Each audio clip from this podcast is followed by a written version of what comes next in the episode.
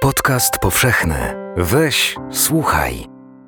No dobrze, dzień dobry. Witamy z y, pierwszego studia Tygodnika Powszechnego. Kłania się Michał Kuźmiński. Ze mną w tym małym naszym zaimprowizowanym trochę studiu jest Marcin Żyła, zastępca redaktora naczelnego tygodnika, reporter, który od samego początku kryzysu migracyjnego zajmuje się tematem uchodźców i migrantów. Cześć Marcinie. Cześć Michale. Kilka dni temu, 19 stycznia, 117 migrantów zginęło u wybrzeży Libii, w tym e, było 10 kobiet, jedna była w ciąży, dwoje dzieci, jedno z nich było dwumiesięczne. Byli to ludzie z Afryki Zachodniej, e, z Sudanu. Był to, był to news, który jakoś szybko przeszedł przez e, nasze media i od pewnego czasu my przestaliśmy właściwie widzieć problem na Morzu Śródziemnym. Tymczasem od 2014 roku na Morzu Śródziemnym zginęło 16 tysięcy osób, które próbowały się przez nie przeprawiać.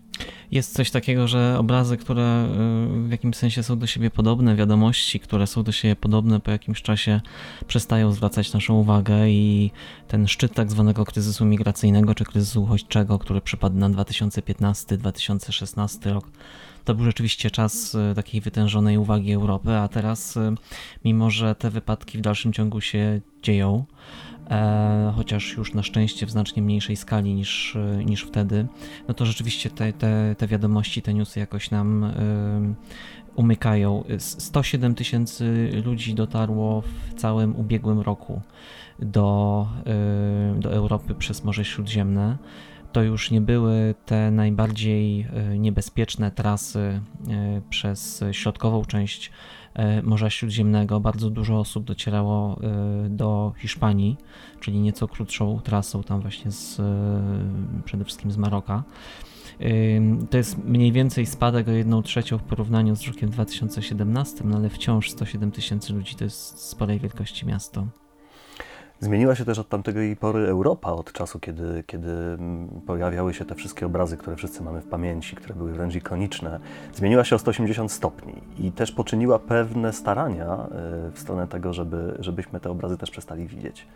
Tak, to prawda. Y, no, pytanie o to, co jest tego przyczyną. Czy fakt, że nie udało się w Unii Europejskiej państwom członkowskim ze sobą porozumieć, czy fakt, że niektóre z państw, także państwa Europy Środkowej, w tym Polska, były tutaj bardzo negatywnie nastawione wobec propozycji na przykład relokacji. Ten program ostatecznie tak naprawdę upadł.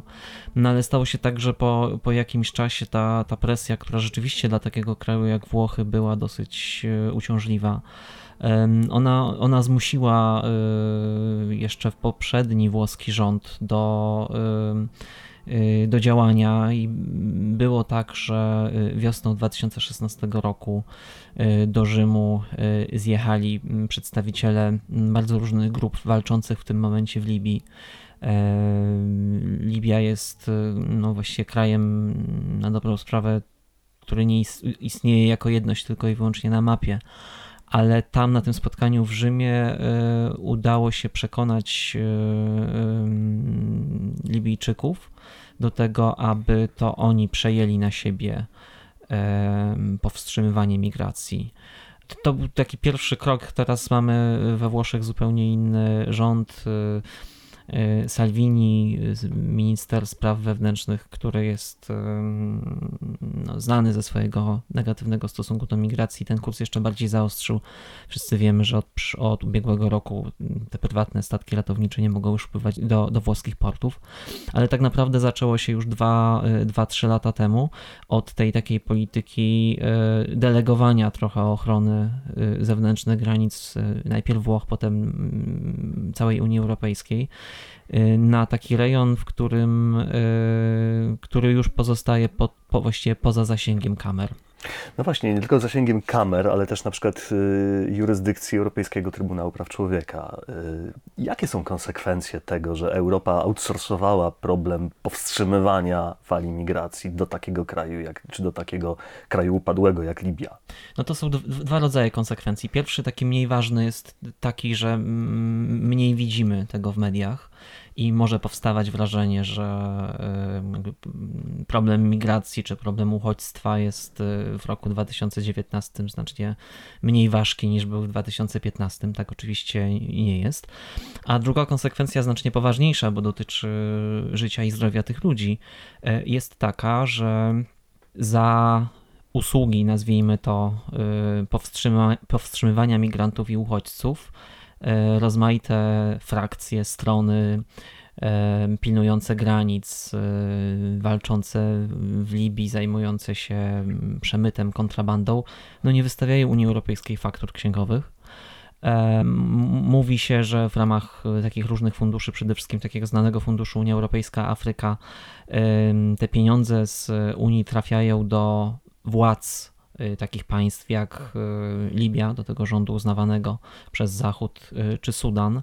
Mm, no ale potem nagle się okazuje, że one mm, w dalszej kolejności trafiają do na przykład grup, które były zamieszane w ludobójstwo w Darfurze y, wiele lat temu, konkretnie do takiej organizacji, która powstała na bazie takiej muzułmańskiej milicji, która wtedy była zamieszana po prostu w ludobójstwo, w tamtym przypadku y, chrześcijan. I to oczywiście nie jest tak, że Unia Europejska daje te pieniądze ludobójcom, ale y, dając je, czy współpracując z rządami takich krajów jak Sudan czy Libia, y, no tracimy kontrolę i myślę, że tracimy tę kontrolę z pełną świadomością nad przepływem dalszym tych pieniędzy i, i one trafiają do ludzi, którzy, y, którzy nie powstrzymują migrantów zamykając im granice, tylko napadając, porywając, częstokroć też po prostu za, zabijając na pustyni.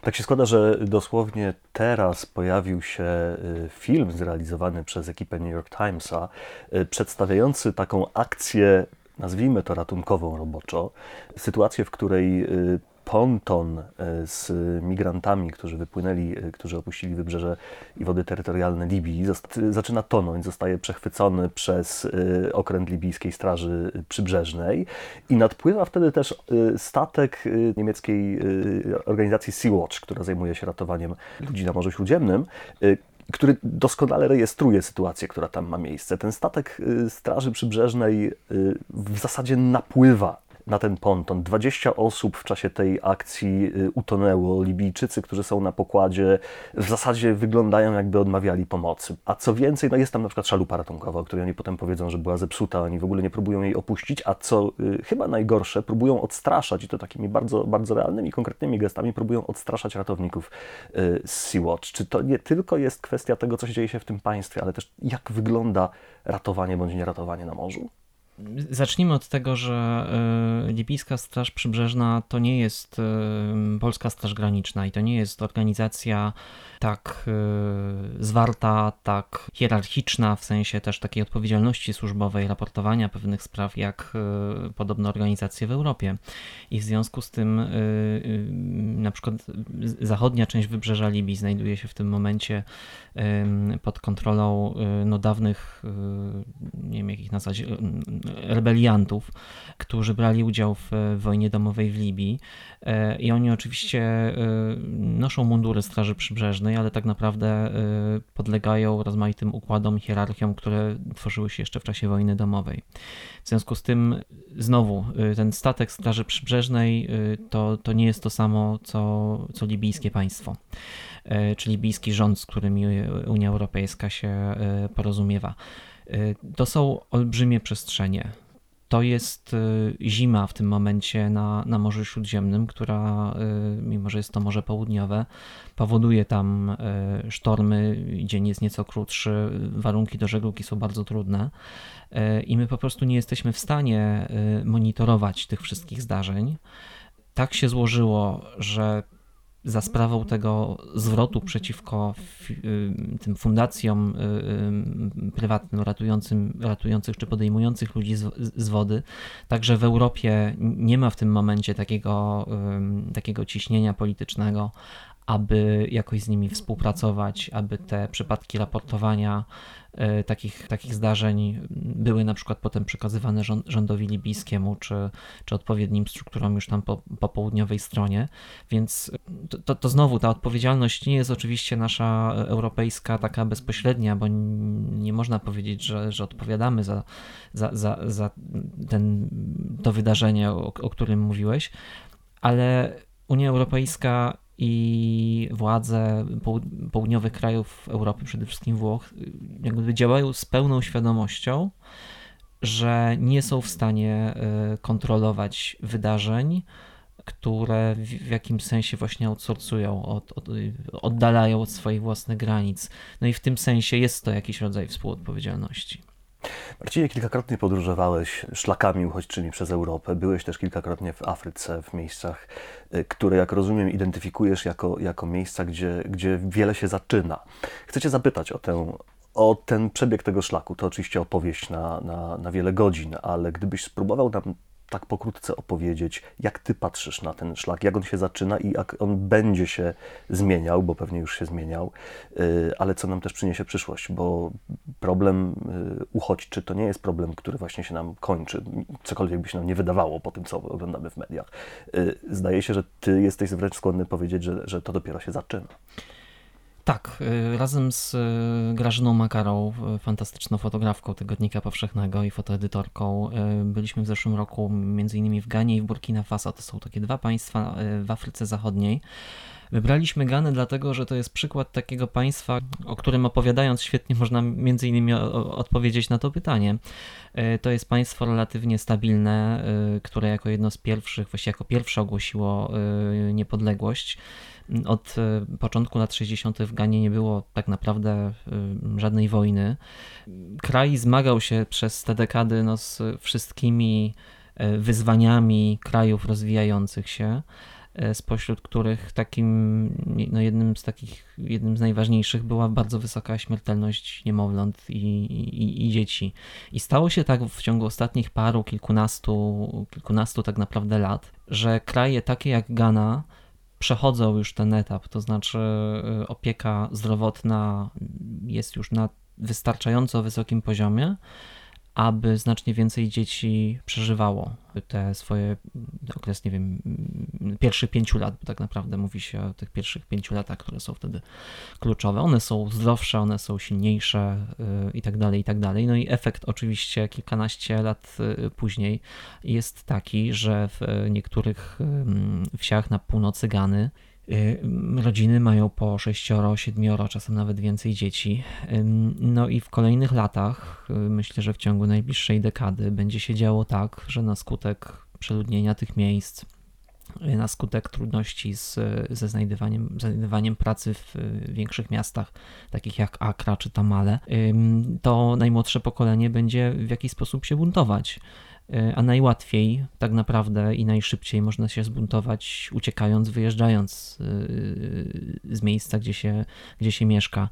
I na, na od Gany jest Burkina Faso, to jest już taki kraj położony e, właściwie na, na Sahelu, czyli tym takim rejonie oddzielającym Saharę, pas pustynny od tej Afryki równikowej, między innymi lasów równikowych Gany.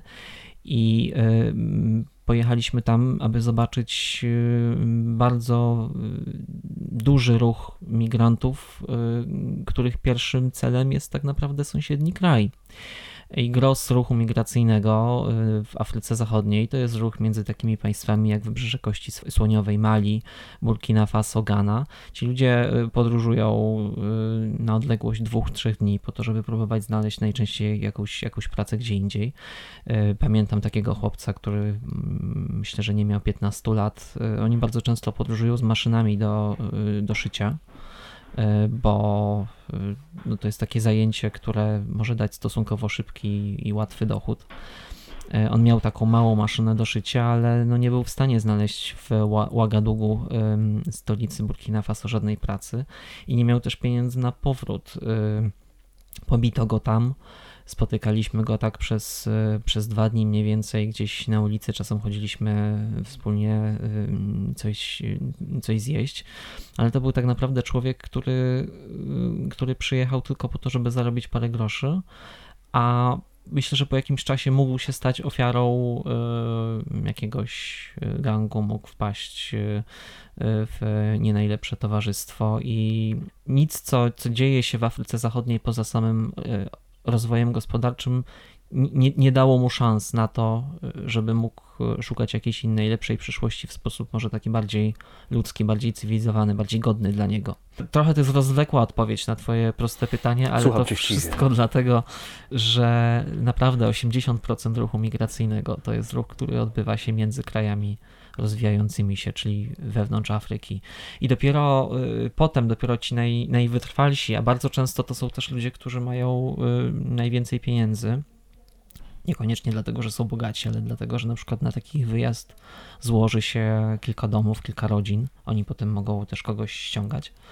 E, no to najbardziej wytrwalsi trafiają wtedy do takich miejscowości jak Niamey w, w Nigrze i potem do Agadezu, który do niedawna był takim głównym hubem, brzydko mówiąc, przesiadkowym. Tam dojeżdż- do Agadezu dojeżdżały autobusy, a potem się już wsiadały na pick-upy, takie białe Toyoty e, i różne chińskie teraz samochody, które, e, które już sterowane, kierowane przez przemytników wiozły dalej na północ. I Libia, dlatego ten szlak tak rozrósł się, była krajem ważnym, dlatego że za czasów Kaddafiego był to kraj sporego sukcesu gospodarczego, stosunkowo stabilny. I pomimo bardzo wielu uprzedzeń, które w stosunku do Afrykanów e, ciemnoskórych ma wielu Libijczyków, to mimo, że byli właśnie traktowani może trochę jak obywatele czy mieszkańcy drugiej kategorii, to oni znajdowali tam pracę i bardzo często przesyłali te pieniądze mm, dalej na południe. W ostatnich kilkudziesięciu latach jeszcze jedna rzecz się zdarzyła, która, która ten szlak jakoś jakby umasowiła w sensie biznesowym. Powstały porty na wybrzeżu Afryki Zachodniej i gros tego ruchu, który odbywał się bardzo długo przez Saharę, zaczął być po prostu ruchem morskim bardzo wiele y, plemion ludów, takich jak na przykład Tuaregowie, zaczęli zajmować się, którzy jakby mieli już możliwości przewozowe i prowadzili ten biznes przewozowy, no okazało się, że nie mają za bardzo czego przewozić. No i wtedy zaczęli wysyłać do różnych krajów Afryki Zachodniej takich swoich emisariuszy. Nie wiem, czy czytałeś książkę Martina Polaka y, Cesarz Ameryki. To jest y, książka, która opowiada o Galicji sprzed ponad 100 lat. I tam jest taka scena, jak do jakiejś wsi galicyjskiej przyjeżdżają agenci Towarzystwa Okrętowego yy, z Hamburga i zaczynają opowiadać, pokazują jakieś foldery, jakieś broszury, jaka ta Ameryka jest yy, niesamowita. No i sprzedają im bilety po prostu na, na, na prom do, do Ameryki. Mniej więcej to samo dzieje się dzisiaj w wielu wsiach Afryki Zachodniej, tylko że zamiast agentów towarzystw okrętowych to są takie różne sieci właśnie, które na, na końcu ich są ci przymytnicy y, przez pustynię, czy potem dalej przez morze. Mm, Więc ci ludzie oczywiście też u- słyszą opowieść, która, która nie jest prawdziwa i najczęściej dopiero w trakcie tej drogi okazuje się, że, że rzeczywistość jest kompletnie inna.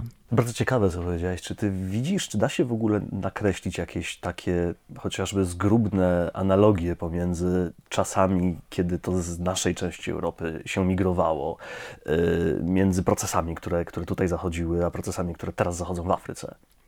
W Muzeum Emigracji w Gdyni jest y, fragment bardzo przejmujący, oparty zresztą na narracji y, z książki Martina Polaka, po, o tym jak emigranci polscy z jakiejś pod, podrzeszowskiej wsi kontynuują swoją podróż i tam są pokazane kolejne etapy tej podróży. I pierwszy szok dla tych ludzi to jest przejażdżka koleją z Rzeszowa do, y, do Krakowa, gdzie się przesiadali, potem, potem jechali do Bremy. Potem jest przekroczenie pierwszej granicy. E, Potem jest e, morze, potem jest e, wielki statek i, podróż trochę w, nie, w, w nieznane. Jak się rozmawia czasem z migrantami i uchodźcami, to echa takich nowych przeżyć, mm, takich zupełnie y, no, no, no- nowych wrażeń, tych właśnie przekraczania tych kolejnych etapów można, można w tych opowieściach y, y, usłyszeć.